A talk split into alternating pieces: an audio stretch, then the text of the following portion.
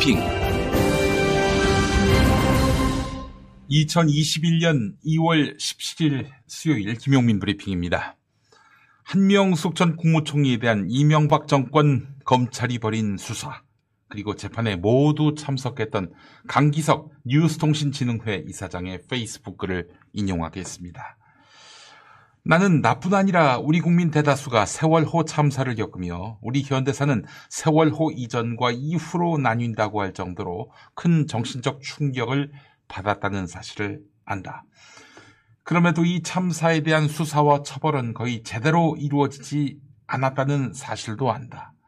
지금까지의 수사와 재판 결과만 놓고 보면 세월호는 항해하다가 그냥 가라앉은 것이며 철 모르는 학생들은 그냥 배 안에 머물러 있다가 죽은 것이다. 서울중앙지법 형사 22부의 판결도 마찬가지다. 고작 업무상 과실치사 혐의로 기소된 김석균 전 해경청장 등 해경 지휘부에 대해서 무죄를 선고했다.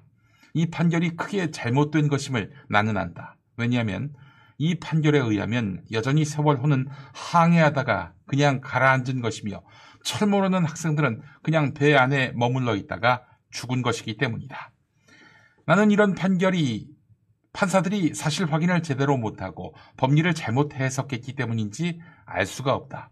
검찰이 처음부터 부실한 수사를 바탕으로 부실하게 기소했기 때문에 판사가 어쩔 도리 없이 무죄를 내렸는지 모른다.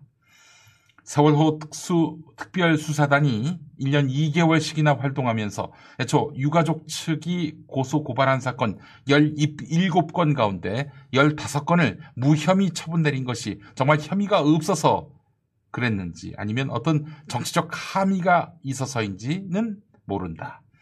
특히 황교안 당시 법무부 장관과 우병우 청와대 민정비서관을 단 한 차례 소환 조사도 없이 검찰 수사에 외압을 행사했다는 의혹에 무혐의 처분을 내린 것이 전 정권 사람들, 나아가 검찰 선배들을 봐주기 위한 것인지 알 수가 없다.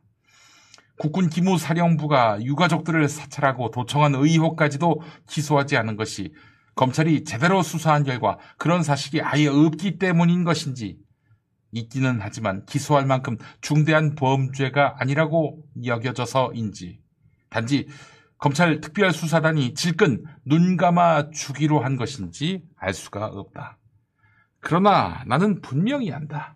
검찰 특별수사단을 1년 2개월 동안 이끌었던 임관혁 검사가 과거 한명숙 전 총리 정치자금법 위반 사건 수사를 이끌면서 악착같이 유죄 판결을 받아낸 주임 검사라는 사실을 말이다.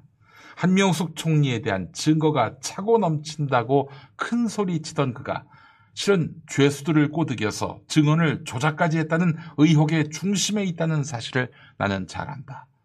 그리고 나는 안다. 없는 죄를 만들어서 뒤집어 씌우는 능력이 있는 자는 얼마든지 있는 죄를 없는 것처럼 덮어버릴 능력도 있다는 것을. 네, 여기까지입니다. 있는 사실을 묵살했나요? 임관혁. 없는 사실을 조작했나요? 임관혁. 무덤에서도 임관혁은 이 질문을 피할 수 없을 겁니다. 임관혁, 임관혁, 임관혁. 여러분, 채팅방에 임관혁 적어주시기 바랍니다. 임관혁, 임관혁 적어주시기 바랍니다. 네.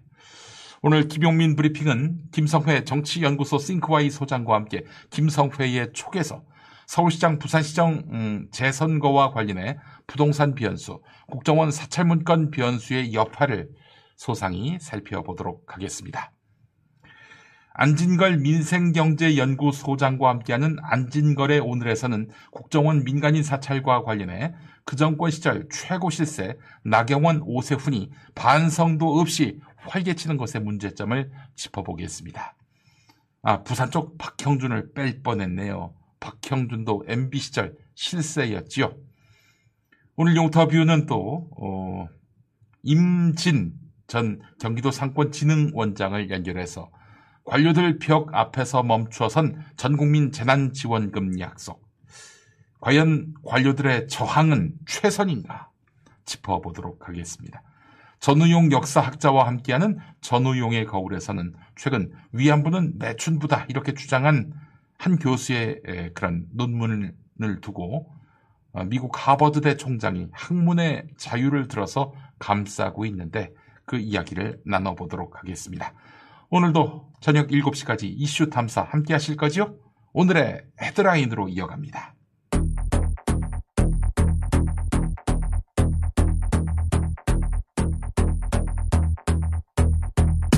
사칠 보궐선거가 이제 두 달도 남지 않은 가운데 4차 재난지원금은 전 국민을 대상으로 지급하겠다고 힘주어 이야기하던 더불어민주당. 꿋꿋이 버티었던 홍남기 경제부총리에게 승기를 내준 것 같습니다. 일전에 이낙연 민주당 대표는 국회 교섭단체 대표연설에서 선별적 보편적 재난지원금을 동시에 논의하자고 공개적으로 제안했지만 홍남기 부총리는 곧바로 반대 의사를 표명했지요. 온갖 압박에도 홍 부총리가 끝내 물러서지 않자 결국 설 연휴를 기점으로 민주당도 전국민 재난지원금 지원 논의에 한발 물러선 모양새입니다. 더불어민주당 김종민 최고위원 오늘 TBS 라디오 김어준의 뉴스공장에 나와서 전국민 재난지원금 지급을 코로나19 방역 악화를 이유로 3월 중 지급이 어렵다는 입장을 밝혔습니다. 들어보시죠. 당장 지금 3월에 지급하는데 경기 진작 어, 지원을 같이 한다는 것은 방역 상황에서 조금 곤란하지 않냐 이런 판단이 깔려 있는 거죠.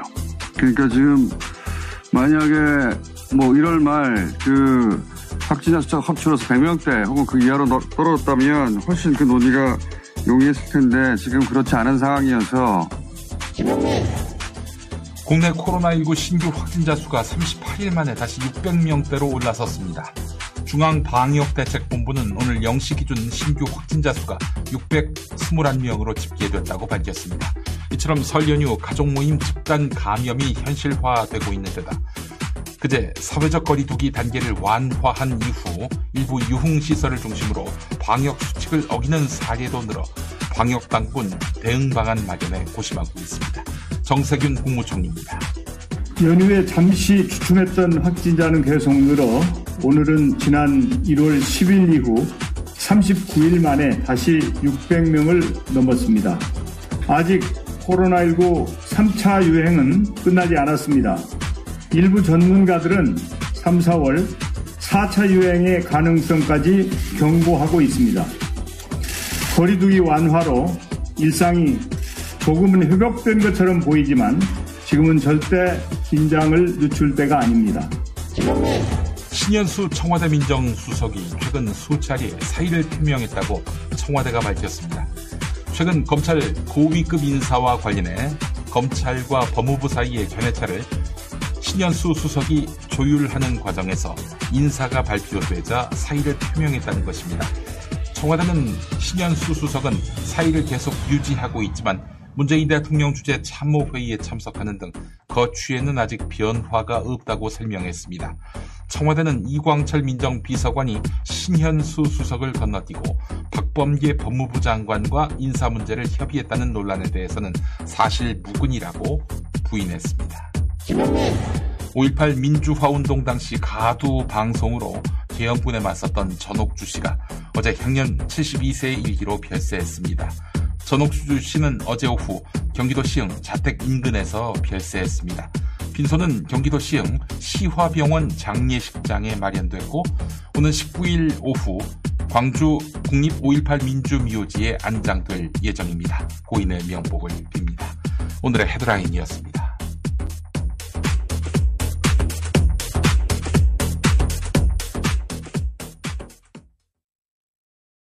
퇴소했을 때는 근데 솔직히 짐이라고 해봤자 뭐 없잖아. 맞아. 이불 하나면은 캐리어 이불 하나. 이불 캐리어도 없었어. 그냥 어. 박스에 해서 박, 한 박스 나왔어. 보육원의 아이들은 18살이 되는 해에 보육원을 나옵니다. 이들의 자립에 대해 생각해 본 적이 있나요? 당신의 기부로 이제 막 홀로 서기를 시작한 아이들이 건강하게 자립할 수 있습니다. 18 어른 캠페인에 기부해 주세요. 아름다운 재단. 선아, 아빠가 미안해. 아빠가 며칠만 있으면 데리러 올게. 보호종류아동 신선 씨는 보육원에 처음 입소하던 날이 생생하게 기억난다고 합니다. 18 어른이 살아간다는 보호 종류 아동 신선 씨가 자신의 이야기를 팟캐스트로 전하는 방송입니다. 신선 씨는 보육원 출신도 보통의 청춘과 다르지 않다는 것을 보여주기 위해 팟캐스트 방송을 시작했다고 합니다. 더 많은 이야기가 궁금하시다면 팟캐스트 18 어른이 살아간다를 검색해 주세요.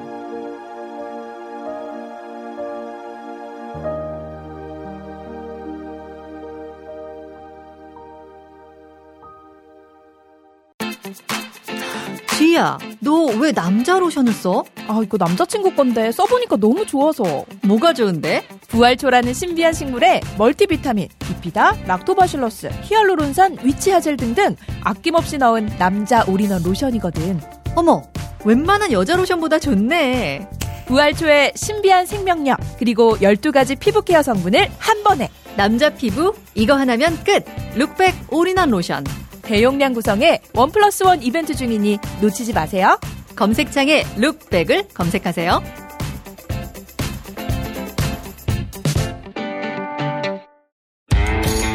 세상에서 가장 좋은 상품을 가장 저렴하게. 김용민닷컴 사전에는 선택장애란 말이 없습니다. 행복을 배달해드립니다. 김용민닷컴 김성회의 촉 정치연구소 싱크와이 김성회 소장 함께하겠습니다. 어서 오십시오. 네, 안녕하세요. 네. 자, 더불어민주당이 MB 정권 국정원의 불법 사찰에 대한 총 공세를 펴니까 국민의힘은 DJ 노무현 정권 시절에 국정원 불법 사찰도 함께 까자 이렇게 역공에 나섰는데 박정희 때 건 안 하나요? 아 항상 이런 식입니다. 이거 뭐 네. 매뉴얼이 있나 봐요, 이 사람들. 더불어민주당이 총공세를 펼치는 것도 사실이 아니고요. 네. 이제 이 사건 본질을 짚어보면 국정원이 민간인 사찰한다는 의혹이 있었죠. 네, 네. 그 이- 의혹을 가지고 내놔라 내, 내, 내놔라 내 정보, 음. 내 파일, 음. 예. 이라는 시민운동이 벌어졌고 네. 문성근 씨 등 많은 이 광노현 교육감 등 음. 국정원으로부터 유무형의 사찰을 받은 것으로 의심됐던 분들이 여기에 참여해서 정보공개 청구 소송을 했어요. 그렇죠. 이게 결론이 난 게 2020년 11월입니다. 음. 그러니까 지금 이 시기에 왜 국정원 문제를 하느냐라고 물어볼 거는 대법원에 물어봐야 하는 것이고요. 사실 어떤 의미에서 보면 2017년 문재인 정부가 들어서면서 그때 국정원의 모든 파일을 공개했어야 수- 하는 수도 있는데 네. 국정원 입장에서는 불법이든 아니든 어쨌거나 국가 기록물을 생산한 것이기 때문에 네. 법적인 절차를 거쳐서 공개하겠다라고 한 발을 뺀 상태였죠. 음. 근데 이러나 저러나 대법원의 최종 판단이 이 시민단체에게 개개인 피해자들에게 파일을 공개하라고 나온 것이 2020년 11월이고 네. 그것을 박지원 국정원장이 받아들여서 파일을 공개하고 있는 중이거든요. 네, 네, 네. 그럼 어떻게 하라는 겁니까? 대법원이 판결을 내렸는데 국정원이 뭉개란 건지. 그래서 지금 나오고 있는 것에 박형준 씨가 얽히게 될 거를 이걸 다 알고 짰다 그러면 예, 그럼 뭐 그거는 야. 아니 그렇다면은 박형준 씨는 민간인 사찰과 무관해야죠. 뭐, 예, 뭐 본인이 무관한 걸 증명하면 되는데 예. 얼마 어, 꽤좀 된 얘기지만 이분이 이제 썰전에 나와서 사실 이미지 세탁을 많이 했잖아요. 그렇죠. 예. 그때 이제 국정원 댓글 사건과 관련돼서 보고받은 바가 없고 예. 만약 관여됐다면 내가 단두다로 가겠다라는 그건까지 서슴지 않았었는데 어, 그래요. 근데 이제 최근에 KBS 보도를 통해서 뭐 엄청 많이 드러났지 않았습니까? 그러니까 네.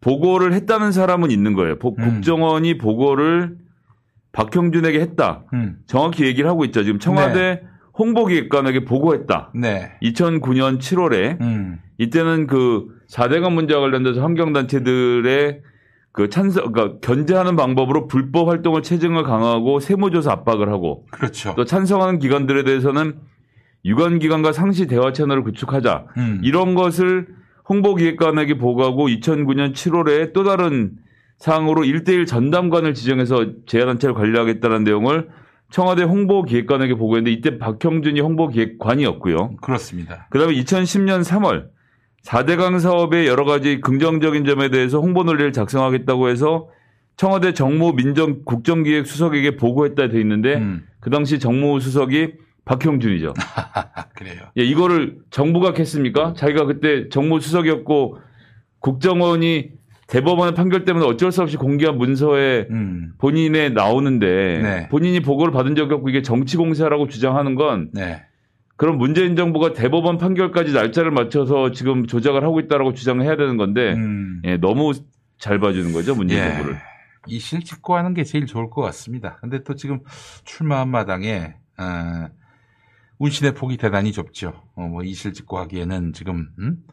인생 전체가 걸린 지금 부산시장 선거인데. 아 국정원이 이런 폐악질을 서슴지 않았고 이것도 뭐 근원을 짚어보면요 음. 이러한 민간인 사찰을 한 시점이 이명박 씨가 당선이 된 직후에 네. 노무현 대통령이 현직으로 있을 때 음. 노무현 대통령의 친인척에 대한 사찰을 시작으로 네. 벌어진 일이었습니다. 그렇죠. 현직 대통령의 친인척을 국정원이 다음번 대통령을 위해서 사찰했다는 얘기거든요. 음. 정말 경악을 금치 못할 일인 거죠. 아, 정말 이 나쁜 정권인데 그냥 대통령, 당시 대통령 구속하는 걸로 끝날 일이 아니라 그 당시에 실세였던 자들, 어, 특히 지금도 정치 무대에서 활동하고 있는 자들에 대한 아주 준엄한 그 심판이 있었어야 했어요. 근데 그런 것들이 없이 그냥 MB 혼자 다 뒤집어 쓰고 감옥 간 꼴이 됐는데, 아니, 그, 히틀러 하나 죽으면 됩니까?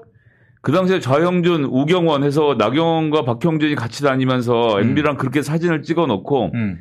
그런 사람들이 이명박과의 단연, 단절, 그리고 그 당시에 저질렀던 폐악질에 대한 아무런 고백과 사과 반성 없이 음. 다시 유권자들의 선택을 받기 위해서 이렇게 이 철면표를 출마한다는 자체가 저는 사실 받아들여지지가 않습니다. 너무 좀 민주주의의 수치지요, 사실은. 더군다나 국정원을 사용해서 이 민간인들을 사찰을 하고 그 기록을 보고를 하고 음. 이것을 이명박 대통령을 위해서 했다라는 것이 지금 증거로 나오고 있는 거 아닙니까? 그 말이에요. 이건 예. 그냥 넘어갈 수 없죠.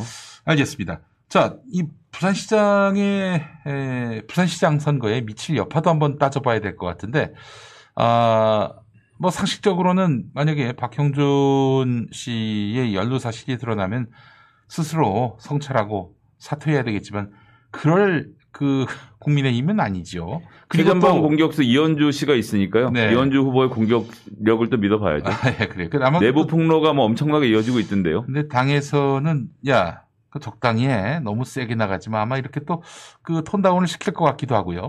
근데 현재로서 언더독인 이현주 입장에서는 뭐라도 잡고 때려야 되는 돼요, 상황이라서 지금. 예. 네. 그리고 그분의 성정상 음.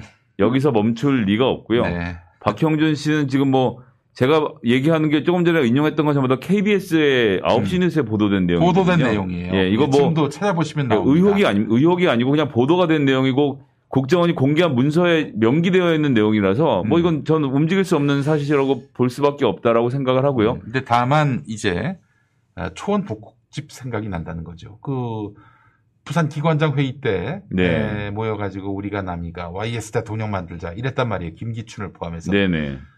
그랬더니 당연히 YS한테 불리하게 작용될 것으로 예상이 됐는데 부산 경남 표심이 똘똘 뭉쳤단 말이죠. 그래서 박형준에게 도리어 아, 제가 여러분 저 문재인 정권에 의해서 지금 어, 탄압을 받고 있습니다. 공작에 지금 어? 어, 휘말리고 말았습니다. 이런 논리로 해가지고 어리석은 유권자들을 포섭할 가능성들이 있지 않을까 하는 염려들을 하는 분들이 그때는 있습니다. 이제 지역 간의 후보의 대결이었고요. 음, 이번 선거는 문재인도 부산 사람이고 음. 예, 김영춘도 부산 사람이고 아, 예, 그 출마한 사람들이 다 부산 사람이라서 부산 사람을 내치고도 다 부산의 옵션을 갖고 있기 때문에 네, 꼭 박형준이어야 될 이유가 없습니다. 그렇죠. 예. 박형준이 언제부터 또 부산 사람이라고? 그렇죠. 예. 예. 뭐 그런 측면이 있기 때문에 초원 복국직처럼 야 이러면 전라도에 넘겨주는 거 아니냐랑 연결시키긴 좀 어려운 상황이죠. 그러네요. 네. 당시의 그 상황을 너무 잘 아신다. 예. 그때 그 초원 복국집 사건 때 대학생이셨지 않습니까? 그랬죠. 예. 그 대선의 그 흐름을 보시고 어떤 느낌이 드셨어요? 아, 저는 사실 서울에서 태어나서 서울에 계속 살았고 부모님도 다 이북 분들이시라서 네. 전라도와 경상도의 이 지역 감정 다툼에 대해서 사실 잘 이해하지 못했고요. 음, 저렇게 목숨 걸고 싸울 일인가 싶은 생각을 그때도 했었고 음, 지금도 이제 마찬가지로 제가 정치를 하면서 서울 출신이라는 게 참 되게 한편으로는 제 자신이 속상한 게 음. 서울은 정말 도와주는 고향 사람 없더라고요. 아, 그래요. 예, 그 출신 지역에 대한 자긍심들이 참 크시구나라는 생각을 많이 했었습니다. 음, 알겠습니다. 자, 어, 그때 그래서 하여튼 뭐 영호남 아, 대결 구도였어요. 어, 그때 그 민자당은 김영삼, 네. 민주당은 김대중 해서 네. 뭐 영호남 대리전이 되다시피 했는데 그렇기 네. 때문에 그렇기 때문에 영남이 호남한테 질 수 없다라는 마음이 모였었던 것이고 이번 음. 부산시장 선거에서 박형준 씨 관련 사건은 음. 그 사람을 정리하고도 국민의힘의 후보가 남아 있고요. 네. 또 민주당에 나온 후보들도 전부 다 부산 사람들이기 때문에 뭐 네. 그런 점에서는 전 충분히 걸을 수 있는 문제라고 보고 음. 정치인이 최소한의 자질은 가져야 되는데 네. 이 경우는 지금 보궐선거에서 뽑으면 좀 이따 또 보궐선거 하게 되는 상황이 온다는 얘기 아닙니까? 아 그러네. 실정법 위반이기 때문에 예, 예, 예. 이게 지금 뭐 공소시효가 남아있는지 문제는 따져봐야겠지만 여하튼 이러한 국정원을 사용한 폐악질을 저지르고 그것을 보고받은 고위공직자들이 다시 선거에 출마해서 국민들을 대변한다는 건 글쎄 제 상식으로는 받아들이기 어렵습니다. 그거는 뭐 공소시효를 떠나서 네. 어, 민주주의 체제에서 정치를 할 자격을 상실하는 거예요. 그건 이제 국민의 힘에게도 하나도 좋을 일이 없는 일이기 때문에 네네. 다른 대체 후보를 찾기를 바라겠습니다. 네. 알겠습니다. 자, 아, 한국일보 기사를 보니까, 음, 2010년부터 10년 동안, 어, 서울 유권자 인구 지형을 분석해 보았더니, 30대, 40대 유권자는 크게 감소했고, 60대 이상 유권자는 크게 늘었는데, 이게 서울시장 선거에 미칠 변수는 어떠할지, 이 굉장히 또 궁금해집니다. 전 뭐 사실 큰, 큰 역할을 하지 않을 거라고 봅니다. 음, 그래요. 일단 저도 나이를 먹고 있지 않습니까? 이제 저도 이제 한국 나이로 50이 됐는데. 그러네. 생각해보니까. 예. 아, 2010년은 제가 30대였는데. 그렇죠. 지금은 40대 아닙니까? 예, 40대고 그때 50대가 됐는데 40대였던 분은 지금 50대고. 예. 예, 나이를 들면 보수화가 진행이 된다고 하고 저도 예전보다 좀 보수화가 진행이 되긴 했는데 음. 그래도 이 국민의힘을 찍을 만큼 보수가 되진 않았거든요. 근데 지금 60대로 넘어가신 분들이 소위 말하는 386 세대라고 불리는 분들, 그렇죠. 팔칠항쟁을 겪으신 분들이기 때문에 이분이 환갑이 되셨다고 해서 갑자기 보수적으로 되지 않는다는 점이 하나 있고 음. 김용민 TV는 어떤지 모르겠습니다만 김성애의 옳은 소리는 구독자 분석을 해보면 네.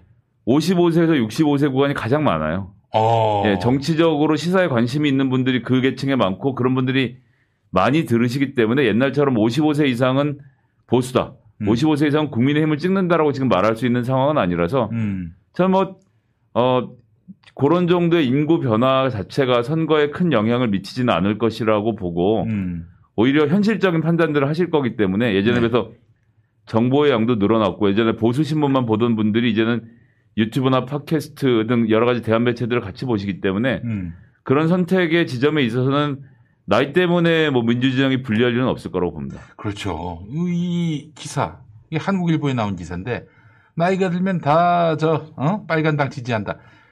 이거는 편견이죠.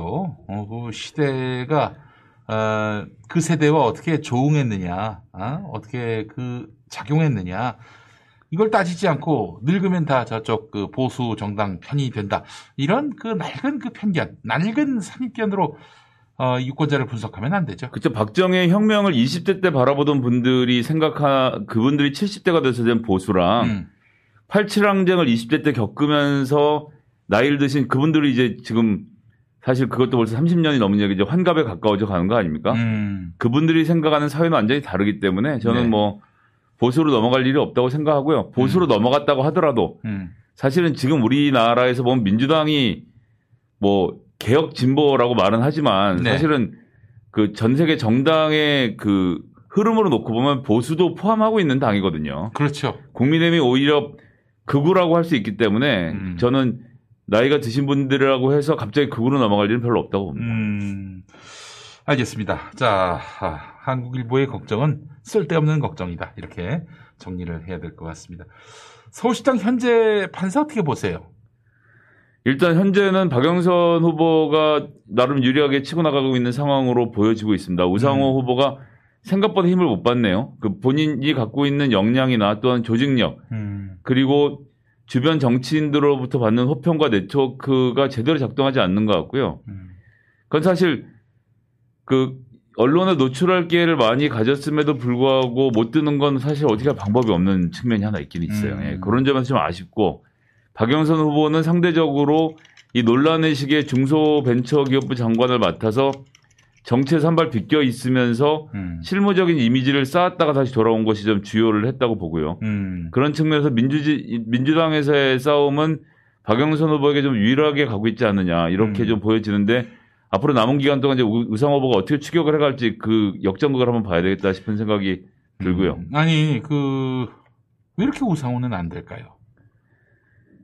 그러니까 이제 어, 사실 서울시장 도전이 이번이 처음이 아닙니다. 예, 제가 지난주인가 지지난주에 말씀드렸던 것 같은데 박원순 시장의 편지 사건 같은 것이 이제 보면 음, 그런 캐릭터를 일찍이 구축하고 있었다면 음, 나는 이런 사람이다라는 것을 국민들에게 정확히 보여줬다면 음. 아마 지금과는 다른 대접을 받았을 텐데 그건 뭐 본인의 스탠스가 어디라도 마찬가지입니다. 음, 그러니까 누구 네네. 편이든 어떤 편이든 확실히 우상호하면 딱 떠오르는 이 간결한 이미지가 있어야 되는데 이분이 두루두루 모든 사람들과 사이좋게 지내는 음. 예, 그런 정치인이었거든요. 그래서 원내대표로서의 역할을 되게 잘 했죠. 네. 전략적으로 하고 두루두루 가깝게 지내지만 대중들에게 딱 각인된 어떤 이미지를 만드는 것은 못했기 때문에 네. 그런 점이 매우 아쉬웠죠. 알겠습니다. 그 나경원 씨가 그 단일 후보가 될 수 있을까요? 이제 그것은 굉장히 여러 가지 복잡한 사정들을 포함하고 있는데 일단 네. 현재 구조를 놓고 보면 경선에서 나경원 씨가 이길 확률이 오세훈 씨에 비해서 높은 상태입니다. 음. 그런데 이 나경원이라고 불려지는 것은 친박과 친이 플러스의 총체거든요. 네. 오세훈이 상대적으로 이 중도층을 표방하고 있고 실제 공약이 나오는 것도 오세훈은 그래도 한번 시장을 해봤다고 네. 아주 허무맹랑한 공약을 위주로 가진 않아요. 근데 지금 현재 나경원 씨 주변에 모여 있는 세력은 옛날에 친박 친이로 김종인을 몰아내고 다시 권력을 되찾으려는 사람들의 모임이거든요. 음. 그래서 이분이 됐을 경우에 김종인 비대위원장의 입지가 어떻게 될 것인지 음. 이것도 되게 애매한 포인트고요. 음. 동시에 그러는 과정에서 안철수 후보랑 또 경선을 하게 되지 않겠습니까? 네네. 근데 안철수 후보랑 진짜 경선을 하게 될지 어떨지는 금태섭하고 그냥 안 하는 게 나을 것 같아요. 안 하고 그냥 따로 아. 나가는 게 그게 더 나을 것 같아요. 예, 금태섭 후보 그 지지율 현재로서 지지율이 굉장히 낮게 나온 금태섭 후보와 두번 토론해도 네. 한다 안 한다를 갖고 저렇게 싸우다가 TV 토론은 성관이가 한 번만 하라 그랬는데를 음. 2002년 기준을 들고 나와서 준용해서 말을 하는 저 정치 아마추어들 어떻게 하려고 그러는지 저기 본선에 가서 실제로 단일화 과정을 어떻게 할지 정말 뭐 남의 당 일이지만 아득해 보이고 네. 그런 점을 고려했을 때 어쨌든 안철수도 반 김종인, 예. 나경원도 반 김종인 이런 흐름들에 김종인 어떻게든 이 선거를 본인이 원하는 방향대로 치르려고 하는 것들이 서로 엇박자가 나면서 음. 예 뜻대로 단일화가 되겠는가에 대해서 여전히 저는 물음표를 던져보겠습니다. 네. 그래요. 찰스 맛을 제대로 보고 있어요. 아 찰스 맛 여러 여러 사람들이 보고 알고 있는데 그래도 지지율이 안 떨어지는 게 정말 너무 신기하고요. 그렇게 진행되는 가운데 또 이제 열린민주당 김진애 후보도 음. 이번 주부터 이제 공약을 풀어놓기 시작하면서 이야기들을 만들어 가고 있거든요. 음. 이 부분의 단일화도 이제 민주당과의 단일화 작업도 좀 반드시 있어야 된다고 생각을 하는데 이게 음. 지금 국민의당과 국민의힘이 벌이고 있는 단일화보다 훨씬 매끄럽게 잘 만들어져서 음.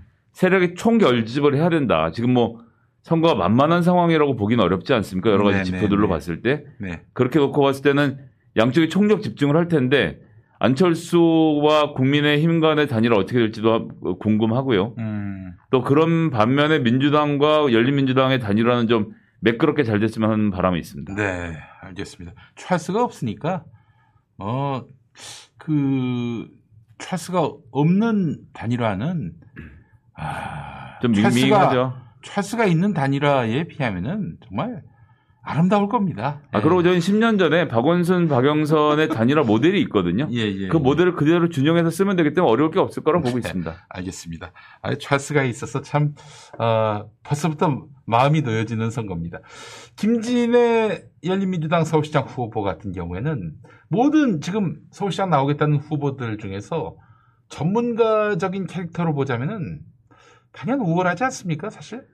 도시 건- 전문가고요. 그러니까 건축과를 졸업했지만 도시의 매력을 느껴서 도시 전문가로 박사학위를 MIT에서 받았고 음, 그걸로 고건시장 때부터 20년이 넘게 모든 서울시정에 참여했고 공약을 만들었고 서울시의 각종 위원회에 다 참가해서 활동한 바가 있기 때문에 음, 지금처럼 세밀하게 따져서 음. 서울시를 제대로 다듬어야 되는 이 순간 음, 사실은 오세훈 이명박 10년 동안 난개발로 서울이 고통받았고 음. 그 뒤에 10년을 박원순 시장이 시민 정신으로 치유하고 마을을 만들었던 과정이 있다고 하면 이젠 거기서 또 한 단계 나가서 개발할 때는 개발하고 정리할 때는 정리하면서 다듬어야 하거든요. 그런 음. 일을 하는 데 있어서는 전문가인 김진애 후보가 굉장히 적임자라고 저는 생각합니다. 음, 뭐 같은 당이시니까 또 그런 것도 예. 뭐, 있는데 뭐 그런 것도 있습니다. 아니 예. 뭐 진짜 어, 도시에 대해서 한번 딱 펼쳐놓고 모든 후보가 나와서 토론회하면은 아마 뭐 김진애 후보의 압도적 우위가 드러나지 않겠는가 하는 생각이 들지만 네. 지금 현실적으로 보자면은 김진애 후보는 뭐 지지율을 떠나서 언론들이 거의 조망을 하지 않습니다. 조명을 하지 않아요. 안 다뤄주고 있는 것이 참 가장 아쉬운 부분이죠. 아, 이거 어떡합니까? 저는 이게 사실 꼭 김진애 후보가 아니더라도, 어, 우리 사회에 꼭 양당만 당선이 되라는 법이 있습니까? 그렇습니다. 그런 건 아닌데, 어, 나머지 후보들은 다 이렇게 뭐 거의 뮤트가 돼버리니까. 뭐 보수 언론에서 뮤트가 되지만 뭐 김영민 TV에서도 그렇고 음. 여러 대한 매체들에서 크게 떠들어주고 있기 때문에 저희는 네. 또 저희대로 또 선전하려고 노력하는 거죠. 네, 그래요. 아, 참 좋은 후보인데, 이건 뭐 언론들이 잘 다뤄주지 않아가지고 묻히는 것 같아 좀 안타깝습니다. 아니 뭐, 저는 김진애 후보가 서울시장이 꼭 돼야 한다 이런 말씀을 이제 드리는 게 아니라, 네네. 이거 최소한 그 공론회장에서 이분이 나오면은 토론의 격이 올라가지 않겠습니까? 금태섭 안철수보다는 비중 있게 다뤄줄 수 있을 거라고 생각을 하는데요. 예, 예. 서울시에 대한 정책도 많이 준비돼 있고요. 예, 네, 예. 그런 부분이 아쉽네요. 아직 뭐 보따리 풀 게 많이 있기 때문에 예. 김진애 후보에 대한 어떤 기대는 더 가져도 된다 이런 아, 말씀입니다. 그럼요. 보따리 많이 풀고 나서 또 김영민 TV에 불러주시면 보따리 한번더 아. 세게 풀어보겠습니다. 알겠습니다. 박영선 후보의 정책에 대해서 아주 날카롭게 하나하나 다 짚어가시면서 어, 잘못됐다. 지금 생각을 에, 틀리게 하고 있다. 이렇게 지적하더만요. 98년 고건 때부터 음. 서울시 도시 정책에 관여했던 사람이기 때문에 아, 예. 그 점에 대해서는 무슨 예 뭐 이 좋은 얘기 나쁜 얘기를 하는 게 아니라 음, 알고 있는 얘기를 하는 것이죠. 어느 네. 것이 현실적이고 어느 것이 비현실적이다는 얘기를 할 때 있어서 예를 들면 음. 안철수 후보가 5년 동안 75만 호를 짓겠다고 하는데 네. 우리나라가 90년대 강동이 논밭 칠 때 음, 그때 200만 호 주택 건설 운동 이런 거 할 때 연평균 10만 호씩 지었거든요. 음, 근데 지금 서울에다 15만 호를 짓는다? 음. 지을 공간이 없어요. 지을 공간이 없어요. 근데 사람들이 그냥 이렇게 뱉으면 어 많이 짓나 보다 하는데 실질적으로 어디에다 지을 거냐고 물어보면 다른 얘기 하겠죠. 이런 것을 정확히 짚을 수 있는 사람이 김진애 후보죠. 실제로 박원순 시장 살아계실 때 저한테 하신 말이 있는데 그 이 항공 사진을 쫙 보면은 어디 대자로 누울 데가 없다는 거예요 서울시. 네. 75만 원? 어디 지하에다 짓겠다는 얘기입니까?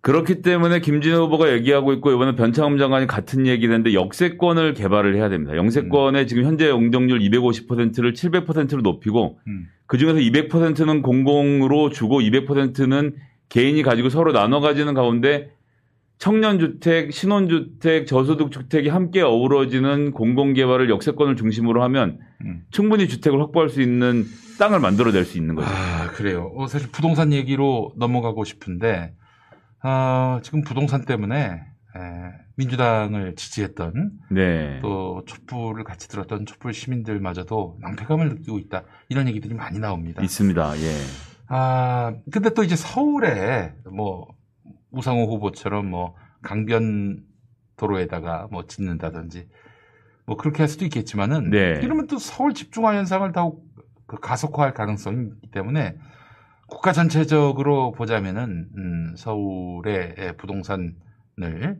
어, 확장하는 것이 꼭 도움이 되겠는가 하는 이런 이야기도 나오고요. 일단 서울이 음. 그 주택 보급률이 100%가 안 돼요. 음. 그래서 좀 문제가 있, 는 것은 사실입니다. 공급이 말씀하신. 것처럼 예. 공급이 필요한 것은 있고 그것을 얼마나 효율적으로 할 것인가 그리고 지금 세대가 줄어들고 청, 청년들이 늘어나고 1인 가구가 늘어나는 것에 맞추어서 음, 어떻게 꼼꼼하고 세심하게 설계할까의 문제이지 음, 70년대 80년대처럼 줄 그어놓고 대자로 쭉 큰 개발을 하는 시대가 아니라는 점 음, 이런 세밀한 개발을 하는데 세밀하게 정책을 짤 수 있는 사람이 음, 서울시장은 필요하다. 국회의원은 음, 어떤 국가적 비전을 갖고 밀고 나가는 자리라고 한다면 음. 서울시장은 서울시의 도시개발 계획에 대한 자기 비전이 필요하다는 점은 어, 그런 것들을 통해서 후보 검증을 하실 때 여러분들이 한번 음. 지켜보시면 좋을 포인트가 아닌가 싶습니다. 뭐 제가 이제 좀 음, 정치를 많이 들여다보는 정치 덕후로서 아, 이런 말씀을 드리고 싶은데 박영선 김진애의 어, 토론을 한번 보고 싶습니다. 아, 몇 번 해도 너무 재밌을 것 같아요. 네, 정말 그 수준 높은 토론이 되지 않겠는가? 아, 두 분의 용어 상바가 좀 불만할 거라고 생각을 합니다. 예, 예. 기대합니다. 아, 그런 자리가 꼭 마련될 수 있기를 바라고요. 어, 더불어민주당이 좀 선별 지원 쪽으로 기우는 것 같은데 전국민 재난지원금은 이낙연 대표 약속 아닙니까? 3월 9일쯤 이제 그만두는데요. 어, 대선 출마를 위해서. 어, 그 이전에 뭐 이렇다 할 계획을 당정 협의 과정을 통해서 확정 짓지 않는다면은 이거 뭐 유야무야 되는 것은 아닌가. 저는 그렇게 염려합니다. 어떻게 보세요? 일단 두 가지를 나눠서 하기로 했고 먼저 선별 지원을 두텁게 12조에서 20조 규모에서 만들어서 음. 예, 300만 원 이상의 지원을 하는 것으로 지금 당정이 협의를 해가고 있고요. 뭐 네. 이건 잘 되는 협의라고 생각을 하고 네. 이분들 마지막 어려운 고백 지금 반드시 도움을 드려야 되는 부분이 있습니다. 음. 그게 있고 전국민 아, 재난지원금은 그럼요. 예. 그것에 이어서 경기를 살릴 수 있는 포인트에 맞춰서 지급하겠다라는 입장을 분명히 밝혔고 음. 거기에 대해서는 뭐 이미 당이 그렇게 결정을 했기 때문에 지켜갈 수 있을 거라고 생각을 하고요. 음. 대통령의 뜻도 다르지 않다라고 보기 때문에 음. 집행은 하겠지만 그건 물론 이제 이낙연 대표가 대표를 하는 시절에 가능하진 않겠지만 뭐 음. 그건 그거대로 집행은 되는 데는 저는 큰 문제가 있을 거라고 보진 않습니다. 아, 그런데 이제 문제는, 어, 이해찬 대표 시절에도 이 대표가 사실상 이제 홍남기 머리끄댕이를 잡고 한 거란 말이에요. 2차 네네. 전 국민 지원이. 근데 그 대권 주자도 아닌 당 대표가 나와서 홍남기한테 목청을 높인들 대권 주자일 때도, 어? 이렇게 뭐, 뻗대면서, 아니, 이낙연 대표가 전 국민 재난 지원한다라고 했더니 바로 페이스북에다가 반대했잖아요. 이런 아주 기고만장하기 이를 데 없는 홍남기가 과연 그, 이 차기 당 대표 때에 그 전 국민 재난 지원 약속, 이걸 이행하겠다고 했을 때, 어, 과연 그 순응할 수 있을지. 저는 일단 문재인 대통령의 의지가 매우 중요하기 때문에 대통령이 그렇게 결정하실 거라고 생각하고 있고요. 음, 그리고 지금 당대표 떠올려보면 뭐 제 머릿속에서는 대강 누가 될 것 같고 뭐 이제 대충 여론이 좀 흘러가는 흐름이 있지 않겠습니까? 네네. 저는 둘 중에 하나일 것 같은데 누구라 말씀 안 드리겠습니다만 둘다 머리끄댕이 잡으려고 지금 악력 운동을 열심히 하고 있다는 것을 알고 있기 때문에 어, 차기 당 대표도 이 문제에 대해서는 어, 밀리지 않고 예의 없이 얘기를 할 겁니다. 아, 그래요. 누구죠? 우원식? 무원식, 송영길 뭐 두 후보 전부 다 그러고 송영길 같은 경우는 음. 보상을 포함한 임대료 지원을 이 기재부가 해야 된다고 기재부를 강하게 질타를 했- 한 적도 있기 때문에 어, 이 문제에 대해서는 예외가 없을 거라고 생각을 합니다. 홍영표는 안 할 것처럼 말씀하시네. 아, 홍영표 의원은 아직 출마 선언을 하지 않았기 때문에 말씀 안 드린 겁니다. 예. 알겠습니다. 송영길, 우원식은 할 것 같다. 아니 뭐 지금까지 본인들이 취해온 정치적 태도가 그렇고 음, 송영길 의원은 특히나 태도를 바꿨다는 점에서 굉장히 고무적으로 보거든요. 알겠습니다. 더불어민주당 대선 경선 연기, 이거 가능한 시나리오입니까?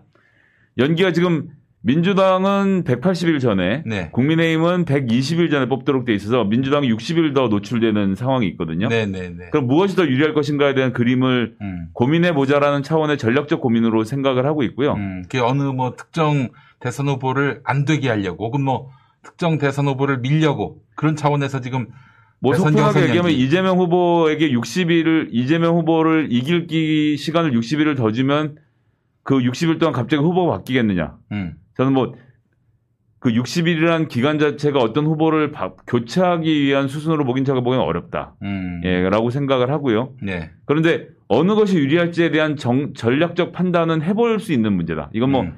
절대 해서는 안 되는 논의라고 보지는 않는데요. 네 네 네. 그리고 저쪽 당 후보랑 정해진 시기가 비슷할 때에서 나오는 시너지 효과, 그 다음에 음, 거기에 따른 검증 기간의 문제 여러 가지들이 종합적으로 고려가 되어야 할 것이기 때문에 네, 사전에 예고하는 것도 중요하지만 그것 이상으로 음. 올 하반기 정치적 흐름을 보면서 어느 순간에 어떻게 때리는 것이 가장 민주진영의 음, 재집권 확률을 높이겠는가를 놓고 허심탄회하게 따져봐야 될 문제라고 생각을 합니다. 음, 네, 알겠습니다.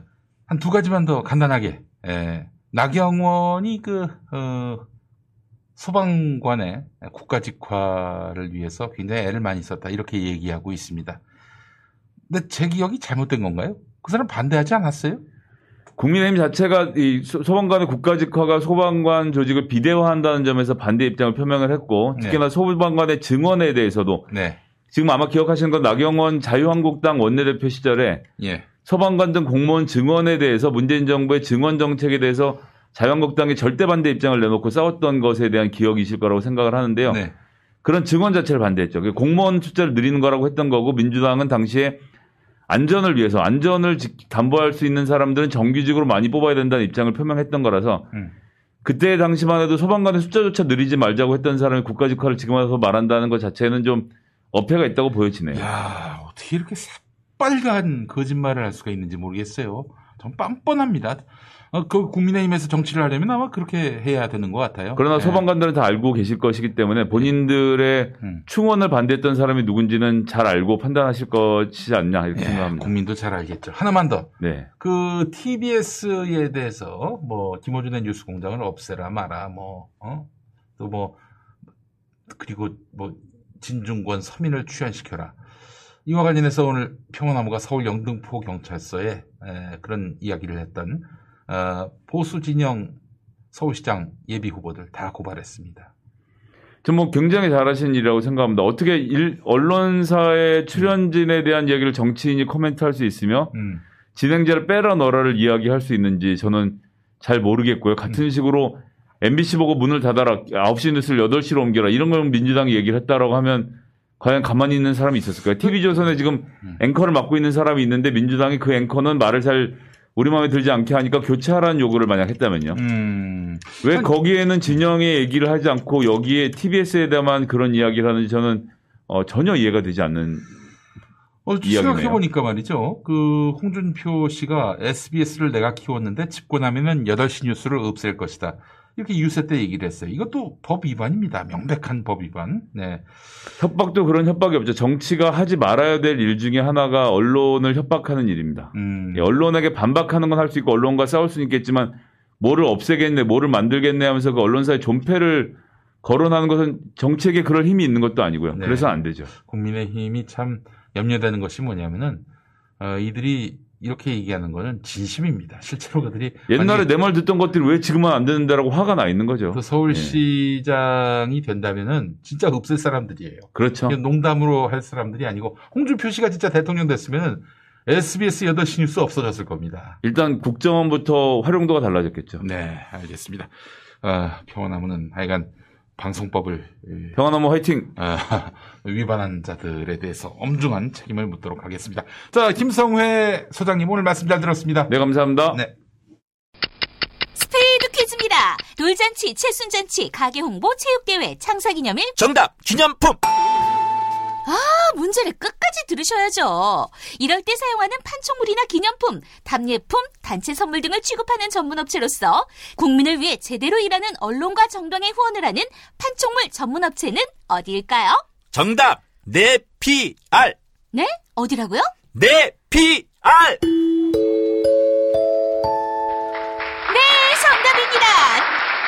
판촉물이나 단체 선물이 필요할 때 이왕이면 우리 편 회사 네피아를 찾아주세요. 인터넷 검색창에 네피아를 치시거나 032-519-4800으로 전화주시면 친절하게 상담해드립니다. 그런데 상품은 뭔가요? 네피아를 가서 고르세요. 3만 가지가 넘는 물품이 있어요. 안정적으로 정제된 유황과 제주도산 마유를 원료로 사용하는 디아페비노. 유황의 살균 효과로 습진이나 가려움증, 땀띠, 여드름 등 피부 트러블에 좋습니다. 유황 온천에 다녀온 듯 점차 피부가 보들보들해지는 효과 느껴보세요. 세안만이 아닌 샤워 때도 꼭 사용해 보시기 바랍니다. 몸이 건조해지시는 부모님께 선물하셔도 정말 좋습니다. 검색창에 디아페비누 검색해 주세요.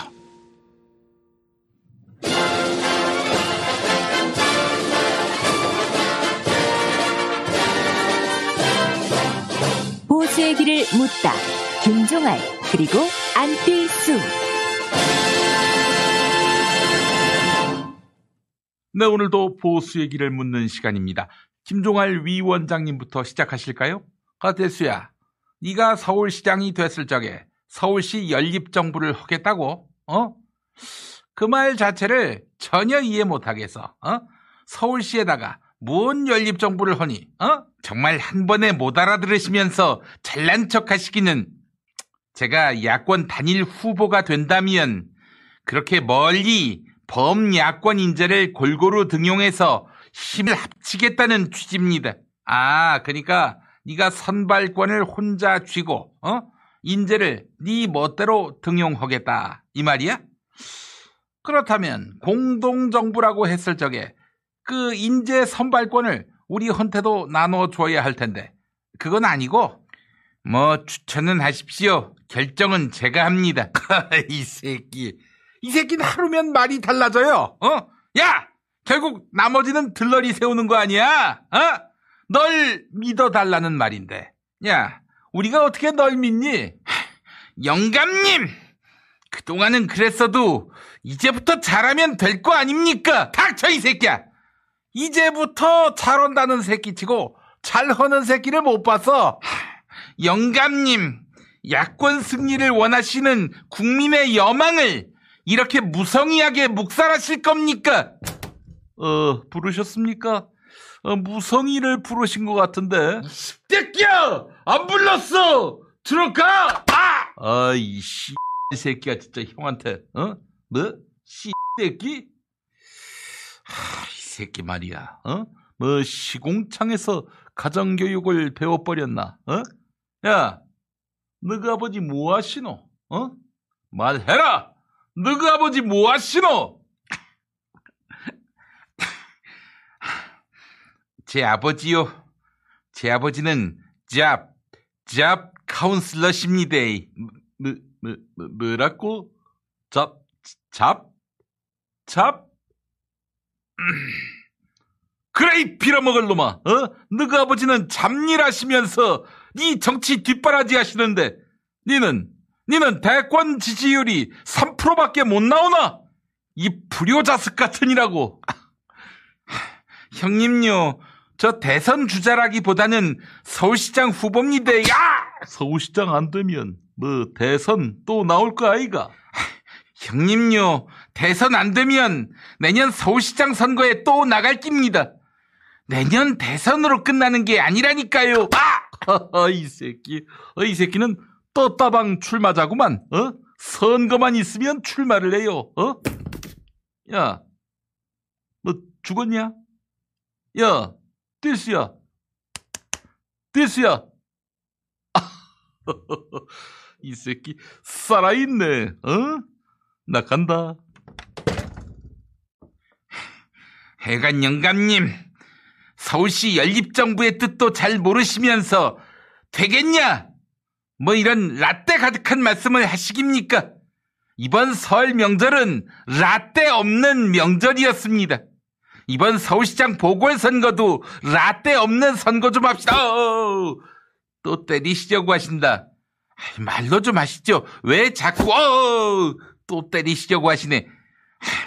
채통 좀 지키십시오. 아! 아! 아! 아! 누구야? 누가 또 내 똥꼬를? 아, 나야, 나 전학연. 손대면 푹 하고 꽂힐 것만 같은 그대. 어때? 내 매운 손맛이. 우리 당원들께서 당대표인 내가 요즘 너무 야당 서울시장 후보에게 똥침을 가하지 않는다고 하셔서, 어, 그래서 내가 보수 야권 1위 안뛸수 대표에게 똥침을 꽂았지. 저, 전학연 대표님, 어디 민주당 당원들이 폭력 쓰는 걸 좋아하십니까? 아, 이젠 뭐라도 해야 할 판이야. 이것 봐, 김용민 씨. 저기 KBS 예능 프로그램, 그 뭐야. 아, 그래, 그래. 그 선별하는 남자들. 어, 이 방송에 나가면 지지율이 올라간다면서. 네? 선별하는 남자들이요? 그런 프로그램도 있습니까? 아, 살림하는 남자들이요? 그건 낙연이 살림하는 남자들에 나간다고? 꿈깨! 거기는 남자가 살림하는 방송인데 그게 가능하겠어? 어, 괜찮습니다. 어, 저만 나갈 게 아니라 제 파트너 나라 살림의 달인 홍남기와 같이 나가면 됩니다. 전학연 대표님, 전국민 재난지원 약속 그 어떻게 하시려고요? 어? 홍남기 경제부총리 장단에 맞춰서 왜 다시 선별 지원으로 돌아가려 하십니까? 아, 김용민 씨, 당신이 홍남기만큼 경제를 알아? 경제의 달인, 나라 살림의 달인. 이제 내 눈에는 김용민 씨 당신 같은 사파는 보이지 않아. 홍남기, 홍남기만 보인다고. 알겠습니다.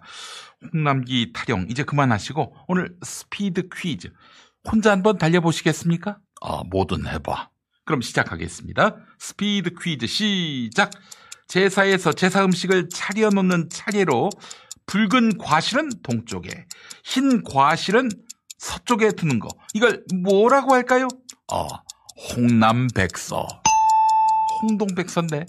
다음 8090 세대들에게는 어린이 영화 감독으로 유명했습니다. 별명은 세상에서 가장 빠른 카메라 잡이였는데요. 영구와 땡칠이 그리고 갈갈이 패밀리를 만들었습니다. 자 앞으로 해도 뒤로 해도 이름이 같습니다. 누구일까요? 어, 홍남기남 감독. 아니 그냥 남기남이지요. 홍남기남이라고요. 다음 1950년 12월 메러디스 빅토리 호를 타고 이 부두에서 거제도로 피난한 피난민의 아들이 바로 문재인 대통령이지요. 굳세어라 금순아라는 노래에도 나옵니다. 눈보라가 휘날리는 바람찬 땡땡 부두에 자 땡땡 무엇일까요?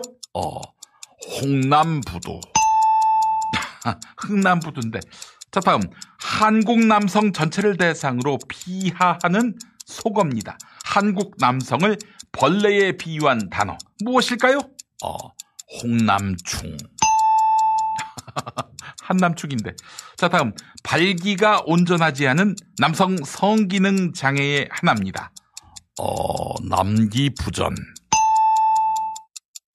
발기부전이지요. 아이고, 전학연 대표님.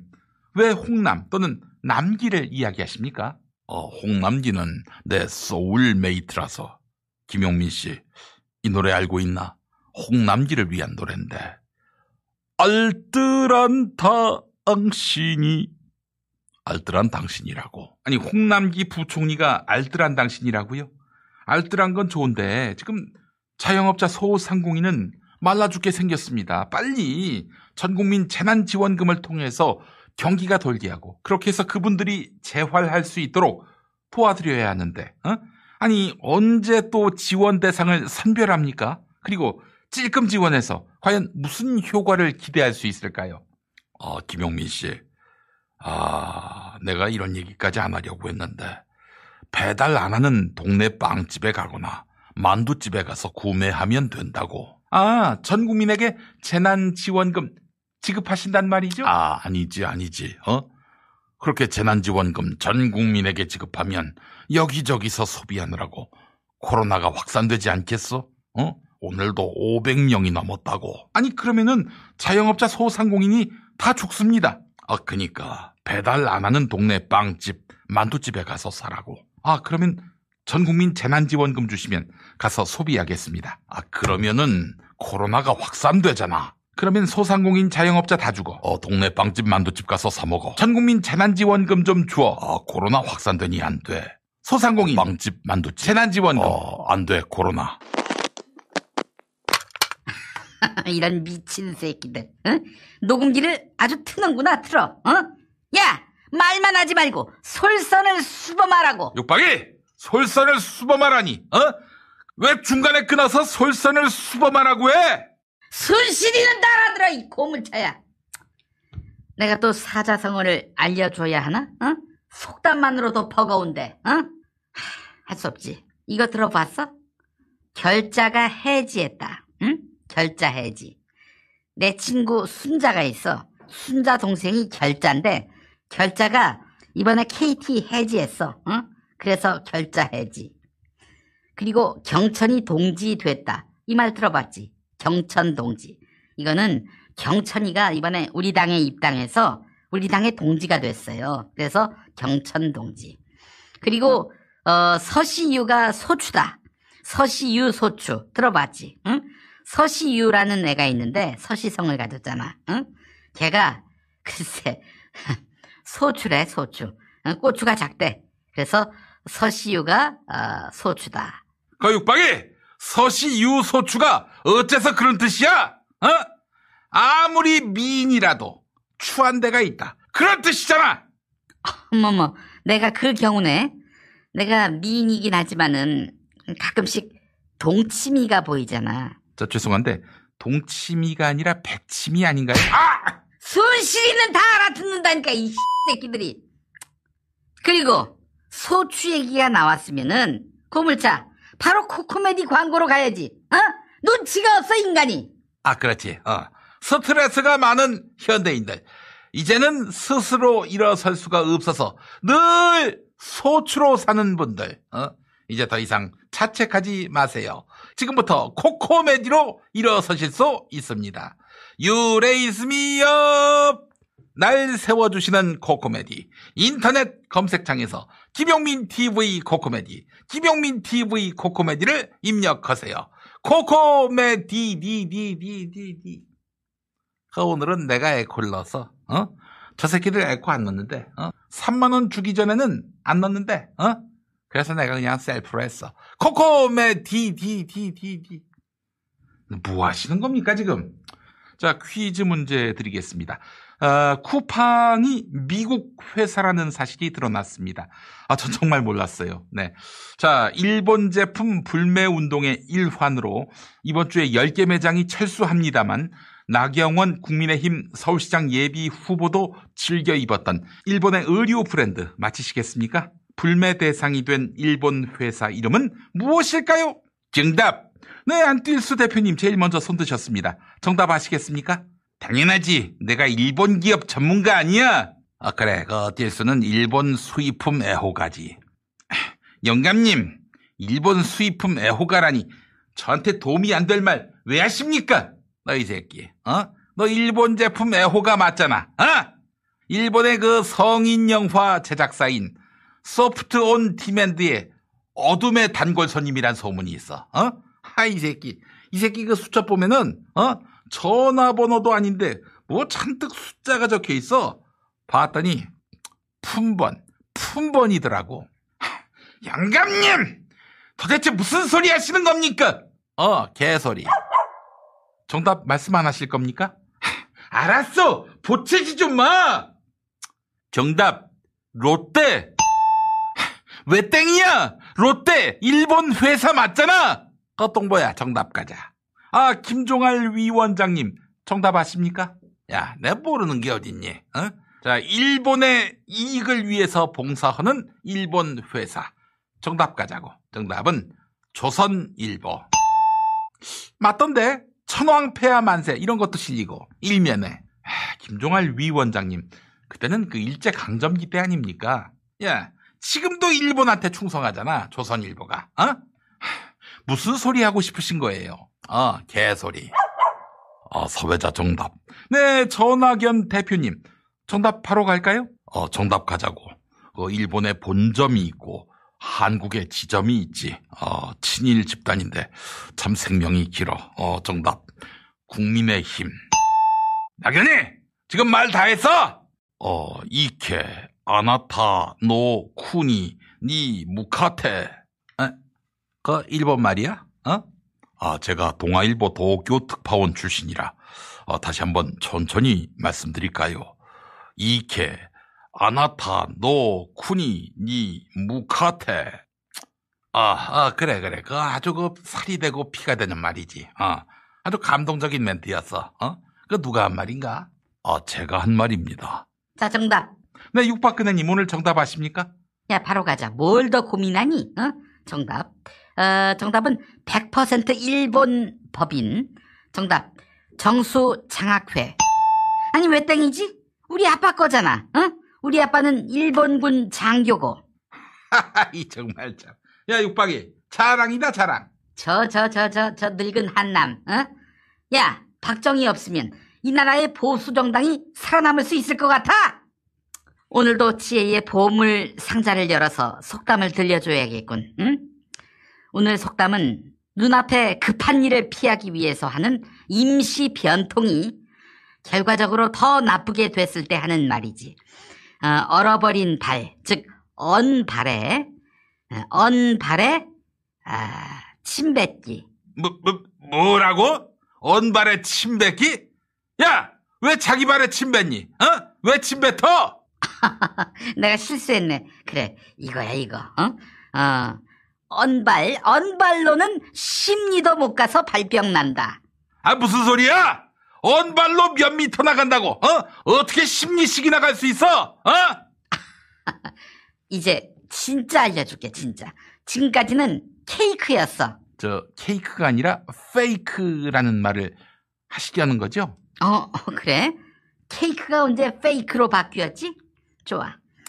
언발에, 언발에 겉핥기. 육박이 더럽게 왜 발을 핥아? 어? 어머머, 어? 고물차, 어? 발을 핥는 거는 당신 취향이라는 소문이 있던데, 발만 좋아한다고, 어? 발에 패티시가 있다고, 어? 그래서 좋아하는 음식도 족발이라고, 아주 그냥 쪽쪽 빨아먹는다고. 아니 무슨 소리 하는 거야? 어, 개소리. 육박근혜님 그 언발에 언발에 아, 그 다음은 좀 지저분합니다만은 음, 그겁니다 그거 언발에 에, 뭐뭐 하기 어. 그래 그래 알아 알아 언발에 사정하기 육박이 발에다가 왜 사정해 어? 무슨 수로 사정해 어? 딸딸이 쳐서 뭐? 딸딸이? 딸딸이? 어머머 세상에 이런 어처구니 없는 개색드립을 하, 이 늑다리 개저씨 미친 비한테 어? 이거 어디다 신고하지? 어? 정의당? 정의당으로 신고하면 되나? 네, 오늘도 정답은 애청자 여러분의 몫입니다. 지금 김용민닷컴 게시판 퀴즈 정답란에 올려주세요. 회원 가입하시고 로그인 해주셔야 올리실 수 있습니다. 회원 가입하실 때 주소 정확히 적어주시고요. 자, 끝나기 전에 육박근혜님 선물 소개 부탁드립니다. 어, Brazilian waxing shop green smoothie. 음, 음, 네? 무슨 말씀이십니까? 아, Brazilian waxing shop이 아니라 비타샵. 비타샵 green smoothie. 아! 순실이는 다 알아들어 이 똥돼지야. 비타샵 green smoothie. 플레이버 대추 야자.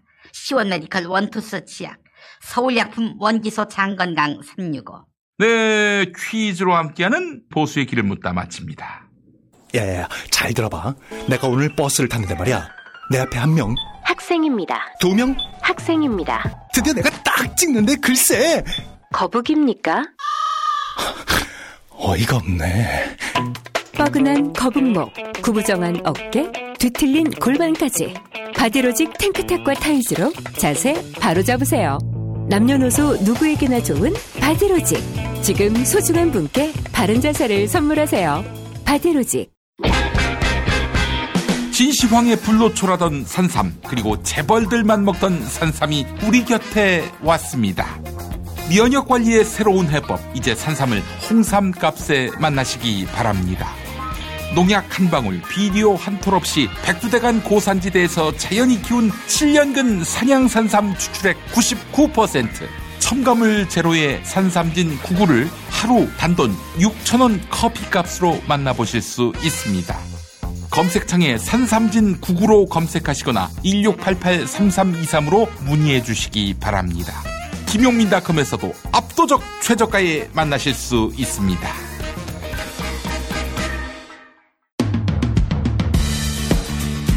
잠시 후 오늘의 이슈를 짚어봅니다. 안진걸 민생경제연구소장과 함께합니다. 네, 여러분 잠이 부족하십니까? 아, 본황칠 이노큐 만나보시죠. 어, 보통은 잠잘 시간이 부족해서가 아니라 꿀잠을 잘 수 있는 몸 상태가 아닌 분들이 많습니다. 본황칠 이노큐는 자고 싶어도 쉽게 잠들지 못하고 잠이 들어도 자주 깨서 개운치 않은 분들을 위한 제품입니다. 자, 특히 그 수면제를 장기 복용 중이거나 수면제 복용을 고민하는 분들께 본황칠 이노큐를 적극 추천합니다. 왜냐, 이 수면제가 가져오는 부작용이 심각하다고 알려져 있기 때문인데요. 금단 현상, 우울증 등이 그렇습니다. 본황칠 이노큐는 제주산 황칠나무와 오가피를 주 원료로 만들어서 몸에 부작용이 없는 생약 성분입니다. 특히 황칠나무는 진시황의 불로초로 추정될 만큼 예로부터 몸에 좋기로 소문난 약재고요. 뇌의 긴장을 풀어주는 효과가 있습니다. 자, 잠 때문에 고통받는 분들 딱 한 달 동안만 요거 본황칠 이노큐를 잠들기 전에 한번 따뜻한 물에 타서 드셔보시기 바랍니다.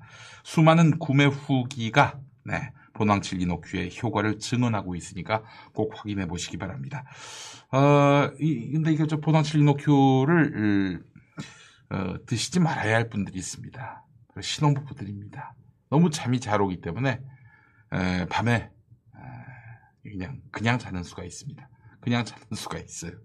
자 신혼부부 말고 또 보낭칠 이노큐를 드셔서는 안 될 분들이 누구냐? 코코메디 이용자들입니다.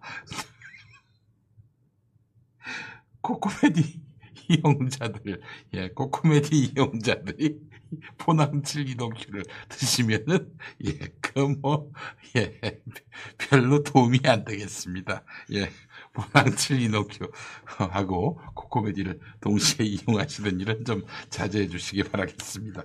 네.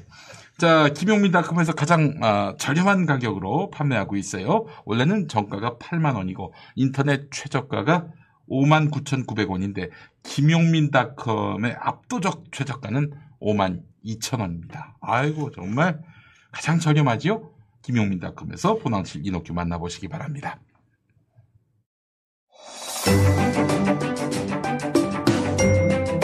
저녁 8시 김용민 TV 라이브 잊지 않으셨죠?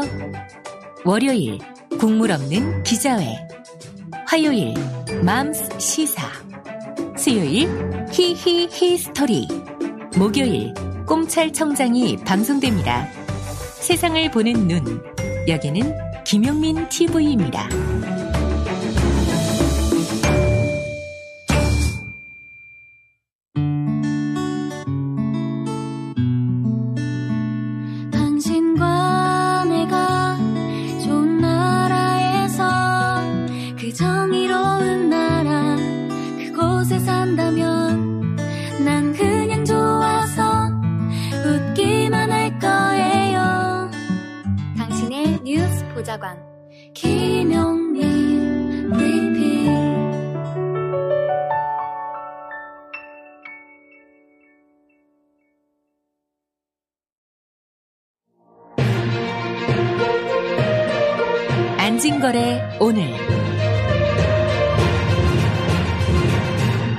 안진걸 민생경제연구소장 함께하겠습니다. 나와 계시죠? 예, 김용민 TV 애청자 평화나무 후원회원 안진걸입니다. 여러분 안녕하십니까? 예, 소장님. 예. 고맙습니다. 자, 우리 소장님이 사실 물꼬를 트셨는데 예. 이명박 정권 때 국정원 사찰 문제. 자, 예. 어, 이거 드디어 이제 그 도마 위에 올랐어요. 역사의 도마 위에 맞습니다. 올랐습니다. 예. 맞습니다. 정말 이 파렴치하고 천인공노할 놈들 네. 이명박 박근혜 정권 시절에 얼마나 많은 저 권력형 범죄를 저질렀습니까? 네. 이게 다시 불거졌으면 광화문에 나와서 석고대지를 해도 모자랄 놈들이 음, 무슨 선거를 앞두고 공작이라고 하는데 음, 정말 애청자 여러분 너무 가소로운 게요. 음. 이것은 저 광노현 전 교육감님이라든지 박재동 하백님, 문성근 김미아 배우 이분들이 하도 당해가지고 아, 그렇죠. 국정원에서 분명히 장난한 것 같다. 네. 이명박 박근혜 때. 예, 예. 그래서 자료를 내라. 음, 비, 근데 자료를 안 내는 거예요. 국정원 내부에 반발 세력이 있어가지고 음, 국정원 개혁파들도 그걸 관철을 못 시킨 겁니다. 네. 그러니까 이분들이 아이디어를 그런 법원 소송을 하면 내겠지. 음, 그래서 법원 소송에서 대법원에서 승소를 한 겁니다 이번에. 승소를 했어요. 예. 예. 무슨 저희가 보궐선거가 있을 줄도 몰랐고 음, 대법원이 갑자기 보궐선거 앞두고 소송 승소 판결한 것도 아니고 그렇죠. 그 예. 보수적인 대법원이 뭐하러 우리를 도와주려고 그랬겠습니까? 음, 그래서 법원 판결로 자료를 받아 보니까 네. 광노현 전 교육감님이라든지 그 다음에 문화예술인에 대해서 보니까 문성근님, 문익환 음. 목사님, 네. 문, 문익환 목사님 아드님 이제 문성근 배우님이잖아요. 네, 네, 네. 극악무도한 사찰한 겁니다. 음, 근데 그냥 사찰도 불법이고 극악무도하지만 그 사찰에 의거해서 이 사람들을 정치적으로, 사회적으로, 심지어 경제적으로 매장시키기 위한 공작을 벌인 겁니다. 아, 그 이제 뭐 그 여기 별 관심이 없으신 분들은 아니 뭐 잘못한 게 없으면 상관없지 뭐 이렇게 또 사찰 좀 할 수 있는 거 아니야 이렇게 또 생각할 수가 있어요. 그런데 아, 절대 그럴 정말 없는데. 이거는 본인이 한번 당해봐야 그할수 있는 예, 예. 이런 고통입니다. 예. 저 같은 피레미도 네. 경찰들이 저를 바풀떼기로 취급하고 네. 상습 시위꾼, 네. 그다음에 국정원에서는 자파선, 그러니까 경찰들이 저를 그렇게 실제 표현을 한 거예요. 네네네. 바풀떼기 상습 시위꾼이다. 음, 그다음에 국정원에서는 자파선정꾼인데 자꾸 방송 나와서 음. 악담순의 토론을 한다. 네. 그다음에 정부에 대한 맹목적인 비난을 부추긴다. 음. 그걸 보는 순간 네. 제 일거수일투족을 음. 이놈들이 감시하는 거 아닐까라는 공포 같은 게 들더라고요. 그러니까 예컨대 우리 안진걸 소장님이 그 뭐 생활하시다가 뭐 예를 들어서 뭐 불미스러운 일에 열두가 된다든지 예컨대 뭐 누구하고 술 먹다가 멱살 잡고 막 이런 싸움이 벌어지면은 뭐 조선일보에 크게 나지 않겠습니까? 맞습니다. 이제 사실은 우리가 살다 보면 예. 완벽하게 도덕적으로 살지는 못하잖아요. 아유, 솔직히. 그럼요. 예, 예, 예. 저도 뭐 예를 들면 예전에 이제 저기 술 먹고 음. 노상방뇨 해본 기억도 있고 안 해야 되지만 예, 근데 예. 막 그런 것들도 있고 어디 술집에서 시비 붙은 것도 있고 먹다 보면 네. 그다음에 택시비를 내야 되는데 제가 정신을 못 차려가지고 기사님이 파출소에 가서 예. 기사님이 제 몸을 뒤지면 불법이니까 예, 예, 예. 파출소에 가서 예. 경찰들 조회하에 어. 제집 주소를 조회한다더니 그런 일이 뭐 10년, 20년 전에 있었거든요. 아이고. 저도 창피하지만. 예, 예, 근데 예. 그런 것을 다 알고 있다고 쳐보세요, 국정원에서. 그걸 갖고 제가 어떻게 악용할지 아닌데. 모르는 건데. 그럼요. 예. 얼마나 섬찟합니까? 네. 근데 그런 것도 섬찟하고 불법인데 음. 더 나아가서 들면 강노현 교육감은 음. 이 사람을 구속시키기 위해서 극우 단체를 동원해라. 음. 맨날 앞에 가서 집회를 해라. 이런 것까지 다 공작이 있었던 겁니다. 그리고 불리한 여론을 조성해라. 음. 뭐, 방송국에 예를 들면 그 진보적인 개혁적인 성향의 연예인들도 음. 다 좌파 빨갱이로 본 다음에 네. 그 사찰 문건에 보면 이렇게 나와 있습니다. 음. 진행 진행자 교체, 출연자 교체. 음. 그것도 안 되면 프로그램 폐지. 음. 그게 전형적으로 당하신 분이 문성근 선생님이나 김미아 선생님 같은 분들이잖아요. 그렇습니다. 이분들이 방송에서 퇴출되고 영화나 드라마나 음. 섭외가 없어진다는 거 아니에요. 그렇죠. 예. 이분들이 무슨 노동 저기 블루칼라 노동자여가지고 어디 그 생산직 노동에 바로 종사할 수 있는 분들이 아니잖아요. 음, 그러니까 그렇죠. 뭐 그런 계급적인 차별이 있다는 이야기가 아니라 예, 예. 아니, 사람들마다. 자기가 먹고 사는 직업이 있는 거잖아요. 직종이 예, 있는 예, 것이고 예. 갑자기 방송을 먹고는 사는 사람들을 영화로 드라마를 먹고 사는 사람들을 출연을 못하게 하면 먹고 살 길이 없는 거지. 그건 굶어 죽는 거죠. 예. 그러니까 단순히 불법적인 사찰뿐만 아니라 그 사람들의 사회적 정치적 생명 그다음에 경제적 생명을 끊어버린 놈들입니다. 그렇습니다. 예. 근데 이것을 무슨 보궐선거 앞둔 공작이라고 지금 하는 거잖아요. 예, 예, 예.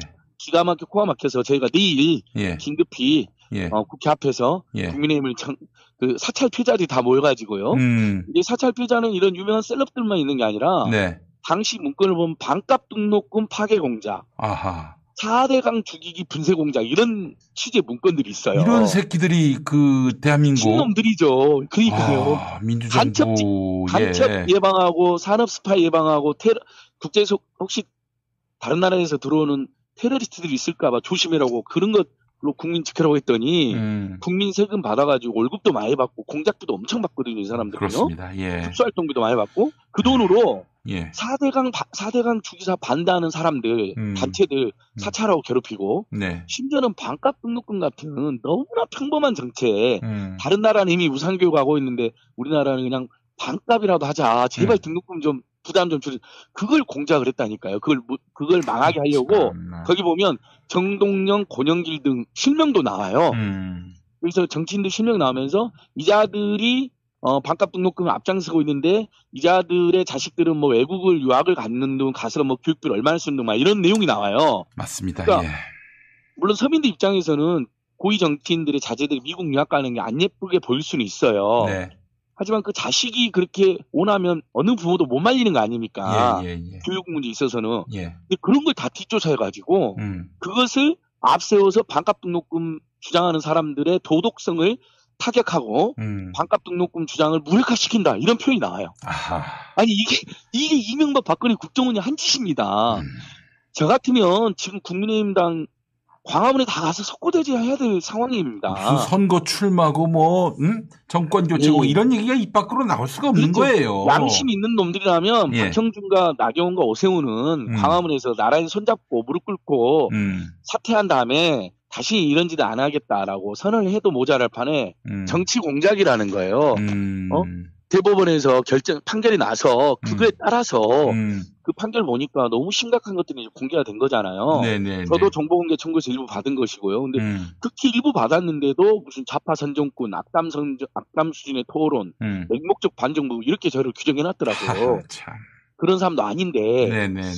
그래서 제가 내일 11, 그 11시 국회 앞에서요. 음. 어, 우리 애청자 여러분들 응원하에 음. 국민의힘을 강력히 규탄하고 음. 사찰 피해자들이 직접 모입니다. 음. 모여서 드디어 이제 저희들이 적극적 행동에 나서기로 했습니다. 그래서 그 내 나라 내 파일 음. 그 운동본부잖아요. 네, 강도현 네, 네. 전 교육감님이나 박재동 하백님 네. 이분들이 정말 큰일 하셨어요. 네, 네, 결국 네. 정보공개 청구했는데 공개를 안 하니까 음. 법원까지 가서 승소를 해서 네. 이게 이제 널 이슈가 된 거죠. 네. 그러니까 이제 너희들도 일일이 다 저기 알고 싶으면은 소송 걸어라. 뭐 이건데 이렇게 하면 안 네. 되는 것이고 그래서 그렇죠. 박지원 국정원장도 특별법을 만들면은 음, 공개할 수 있다 이런 입장을 밝힌 거 아니겠습니까? 예. 그렇죠. 전향적 법이라를 만들어서 다 공개하겠다는 거니까 전향적이지만 음. 저희들이 보기에는 그나마 박지원 원장에 대해서 이만큼은 공개는 됐거든요. 음. 근데 더 나아가서 법 만들기 전에라도 음. 예를 들면 개인 정보가 있다 하더라도 그 개인들이 동의한다면 네. 다 고- 공개하면 되잖아요. 네, 네, 네. 자꾸 뭐 예를 들면 안진걸 관련 파일을 공개를 했더니 안진걸 관련된 특정한 어떤 문서 제목을 대라는 거예요. 그걸 저희들이 어떻게 알아요? 음. 그렇지. 어떤 문서 제목인지. 그냥 예. 김용민, 음. 우리 김용민 PD님, 안진걸 이렇게 네. 갖고 제목이나 본문에 우리들 이름이 있는 거 있으면 다 공개하면 되는 거잖아요. 그렇죠. 예. 뭐, 뭐, 그 중에 뭐, 국가 안보와 관련된 사항이 있으면 우리한테 양해를 구하더니, 근데, 우리 김용민 PD님이나 저희가 무슨 국가 안보와 관련된 국가 안보하고 사항이 상관이 없죠, 저희. 리가 없잖아요. 저희는 네. 오히려 대한민국을 사랑하고, 너무나 사랑하고, 네. 어, 북한, 남북 화해를 주장하지만 북한에 문제가 있으면 비판도 하는 사람들 아닙니까? 네, 네. 그러니까, 황당한 거죠. 국민 예. 세금을 그런데 쓰고. 음. 예. 조선일보 얘기도 좀 해주시겠습니까? 시간이 많이 조- 남진 예, 예, 예. 않았습니다만은. 예. 그렇죠. 애청자 여러분, 저는 항상, 그, 멀티플레이어니까, 예, 예. 예. 조선일보 방시 일가들이요. 예, 예. 지금 온갖 불법 비리를 우리가 고발해도 윤석열의 비화에 전혀 수사가 안 되고 있잖아요. 여러분. 그렇습니다. 예. 근데 이번에 드디어 또 하나 크게 걸렸습니다. 네. 뉴스타파나 고발 뉴스에서 계속 나오고 있는데요. 네. 어, 조선일보 방시 일가의 비자금으로 보이는 돈이 음. 뭐 최소 수십억입니다. 네. 어, 캐나다로 송금 불법 송금된 게 확인됐습니다. 네, 네. 어, 그것도 뭐 일본의 참의원을 통해서 불법 송금됐거든요. 일본 그러니까 참의원. 참의원 이 야, 네. 그렇죠. 역시 일본- 그 예, 친일 서차개구- 신문에 친일 신문의 예, 어떤 정체성이 또 맞습니다. 드러납니다. 예. 맞습니다. 터차개구의 본질이 또 드러나는데 예. 그 사람이 옛날 조선일보 또 일본 지국 관계자였어요. 어, 그래요. 아, 그 사람이 나중에 일본 참의원이 된 겁니까? 예, 참여이 된 건데 그래요. 아무튼간 조선일보 고위 관계자를 통해서 돈을 비자금 조성해서 빼돌린 거죠. 최소 음. 수십억에서 수백 앞으로 이 규모가 더 클 수 있습니다. 지금 그 제보자들에 의하면 더 있다는 거예요. 음. 방시 비자금이 해외 비자금이 네. 물론 의혹입니다. 지금으로서는요. 그러나 네. 이미 지금 수십억 송금을 하게 됐기 때문에 음. 그보다 더한 저기 송금이나 빼돌림이나 어, 탈세나 비자금이 있을 수 있다. 네. 그래서 지금 저희들이 추가적인 작년에 조선일보 저희가 뭐 10건 가까이 이제 민원연이나 저희들이 고발해 놨는데요. 네. 추가적인 지금 고발을 지금 추진하고 있습니다. 아, 그래서 그 방실과 방용 방상훈 방용훈 형제에 의해서 고 이미라님 사건, 음. 고 장자님 사건도 진상 규명이 더 돼야 되고요. 예, 예. 한편으로는 그 경영상의 비리죠. 음. 탈세하고 어, 비자금 조성해가지고 해외에 빼돌렸다. 음. 이건 용서할 수 없는 범죄거든요. 그럼요. 아니, 뭐. 사실이라면 예. 어, 사실이라면은 여기서 대한민국 땅에서 종합일간지를 예, 운영할 자격을 맞습니다. 박탈해야 마땅합니다. 박탈해야 되고요. 예. 전면적인 되고 그다음에 최근에 또그 발행 부수라고 하잖아요. ABC 인증을 아, 받는 정말 아주 모든 지금 그것도 지금 두 배 정도 뻥튀기 됐다는 지금 의혹 보도가 나왔잖아요. 네네네. 뭐 보니 미디어 오늘 보도 아주 자세하게 나왔는데요. 그 실제로 실사를 한 거예요, 실사를. 그러니까 실사를 했으니까 의혹이 아니라 저도 그래서 그 말씀 드리려고 하는 거거든요. 음. 거의 팩트로 확인된 것 같다. 네네네. 그러면 이건 광고주들과 국민과 정부를 모두 속이는 거잖아요. 그렇습니다. 그러면서 정부 광고를 제일 많이 받아냈거든요. 음, 맨날 협박하고 압박하니까. 네. 물론 이제 문재인 정부에서 광고 안 줄어든 건 저는 문제라고 생각합니다. 조중동 광고를 끊어야 되는데 안 줄어들었잖아요. 아. 예, 예, 그럼 예. 그거, 그건 그것들을 제가 비판하고요. 음. 문재인 정부마저도. 음. 그러나 이제 그런 사정이 있었던 거죠. 관료들 입장에서는 하도 당하니까 아마 광고를 그대로 해준 것 같은데. 네 네 네. 그 관료들 편에 우리가 관료들 입장에 서면요. 예. 저기가 110만 부, 120만 부라니까 광고한 거잖아요. 정부 그렇죠. 예, 예. 정책을. 예. 근데 알고 봤더니 절반밖에 안 됐어. 음. 이건 사기이고 이건 경제적으로 예. 이득을 갈취한 꼴이 되는 거거든요. 그렇습니다. 예, 속여서 예. 그런 거잖아요. 우리가 이- 이름 이런 거잖아요. 저한테 누가 일감을 줬는데 음. 저기 전단지 음. 만 장을 주고 다 뿌리면 제가 이제 10만 원 받기로 돼 있는데 네. 5천 장 뿌린 다음에 5천 장 한강에다가 아, 숨기고 사기지, 돈 사기. 받아는 거 똑같잖아요. 예, 맞습니다. 전형적인 사기거든요. 이것은 음. 실제 처벌이 됩니다. 그래서 이 부분도 저희가 음. 사기죄, 음. 그다음에 공무집행 강해도 되거든요. 네네네. 이거 정부의 광고 행위는 공무잖아요. 네. 그래서 그다음에 일반 사기업들도 많이 속았을 거 아닙니까? 음. 그래서 이제 그걸로 전부 다 고발 싸그리 다 고발하려고 합니다. 네. 알겠습니다. 그렇죠. 우리 혈세가 이런 식으로 그 그러니까요. 사기로 인해서 그 혈세가 낭비가 된다면은 맞습니다. 이건 우리 민생의 문제예요. 그렇죠. 반드시 바로 잡아주셔야 합니다. 이참에 예. 저중동에 광고 너무 많이 하는 정부나 공기업들 음. 다 뭐 바로 없앨 수는 없겠지만 음. 획기적으로 줄이자. 네. 그래서 그 세금으로 음. 예를 들면 다른 대한 매체, 다른 개혁 매체 광고도 하고 음. 그래서 남는 돈은 또 네. 어, 예를 들면 우리 국민들에서 좋은 데 써야 되잖아요. 네. 조중동한테 세금 한 푼도 줘서는 안 되는데 음. 저희가 옹변하기 때문에 100번을 양보해서 예. 뭐 일단 절반 정도라도 줄이자, 음. 줄이 나가자 이렇게 촉구해 봅니다. 네, 알겠습니다. 자, 아, 오늘도 함께 해주신 안진걸 민생경제연구소장 말씀 잘 들었습니다. 김용민 브리핑과 함께한 시간 어떠셨어요? 구독하기, 별점 주기, 댓글 달기, 후원하기로 응원해주세요. 이 방송을 유튜브 김용민 TV를 통해서도 만날 수 있는 거 알고 계시죠? 그럼 다음 시간에 다시 만나요.